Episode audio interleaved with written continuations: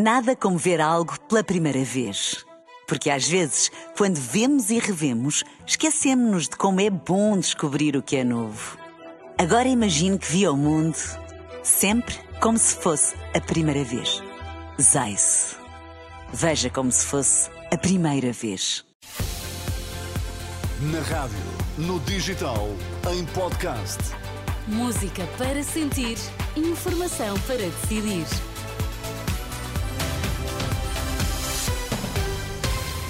Vamos saber quais as notícias que estão a marcar a atualidade e começamos pelos títulos em destaque. Boa noite. Miguel Albuquerque diz que é provável ser candidato à liderança pelo PSD Madeira. Tribunal Constitucional realiza esta terça-feira a leitura pública da decisão sobre o pedido de fiscalização preventiva. Ao fim de 15 dias, o último frente a frente televisivo aconteceu com algumas ideias a ficarem mais esclarecidas, onde os temas fortes foram, mais uma vez, o aeroporto, a habitação, a saúde, mas também a educação e pensões. Numa análise feita por um dos comentadores da Renascença, Luís Santos, diz que Pedro Nuno Santos surpreendeu face, mais face às expectativas que vinham dos debates anteriores.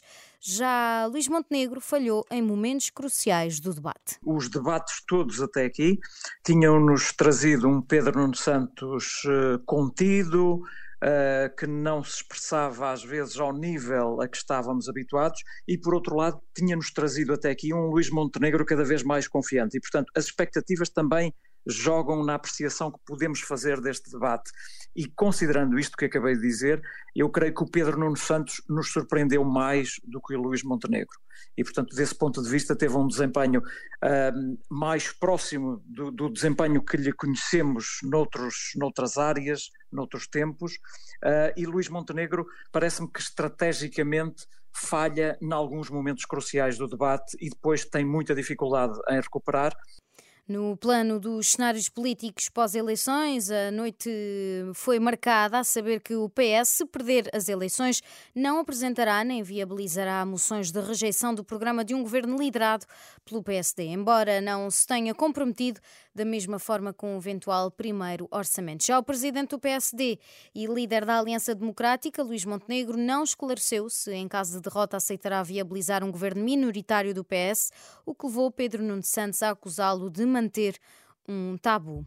Miguel Albuquerque diz que o mais provável é avançar para a liderança do PSD Madeira. No final da reunião da Comissão Política do partido, Albuquerque disse que está de consciência tranquila, por isso entende que não há motivos para deixar a vida partidária, apesar de ter sido constituído arguído no processo judicial que investiga suspeitas de corrupção no arquipélago.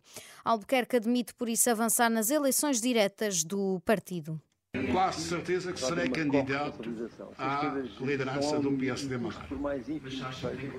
Acho que tem todas as condições. Tenho todas as condições políticas, porque tenho 30 anos de vida pública e nunca fui corrompido por ninguém, tenho a minha consciência tranquila e estou preparado para me defender em todas as instâncias. E, nesse sentido, mantenho imaculado, do meu ponto de vista, a minha capacidade política e os meus direitos de cidadão enquanto político. São declarações de Miguel Albuquerque, que está de missionário do Governo Regional depois da reunião da Comissão Política do PSD Madeira. Tudo indica que vai avançar para as eleições diretas do partido que se realizam em março.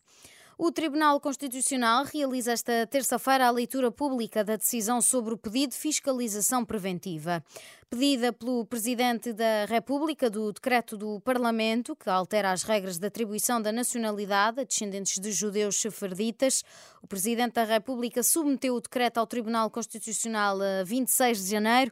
Marcelo considera que pode agravar a situação de reféns em Gaza.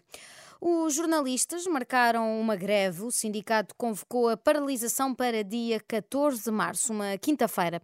A greve visa protestar contra os baixos salários, a precariedade e a degradação acentuada das condições de exercício do jornalismo, de acordo com o anúncio do sindicato. No futebol, o Sporting mantém a pressão sobre o Benfica na liderança da tabela. Os dois grandes de Lisboa têm os dois 55 pontos, a seguir tem 48, mas os Leões têm menos um jogo. Esta noite, Morita e Pedro Gonçalves marcaram os dois golos da vitória leonina por 2-0 frente ao Moreirense.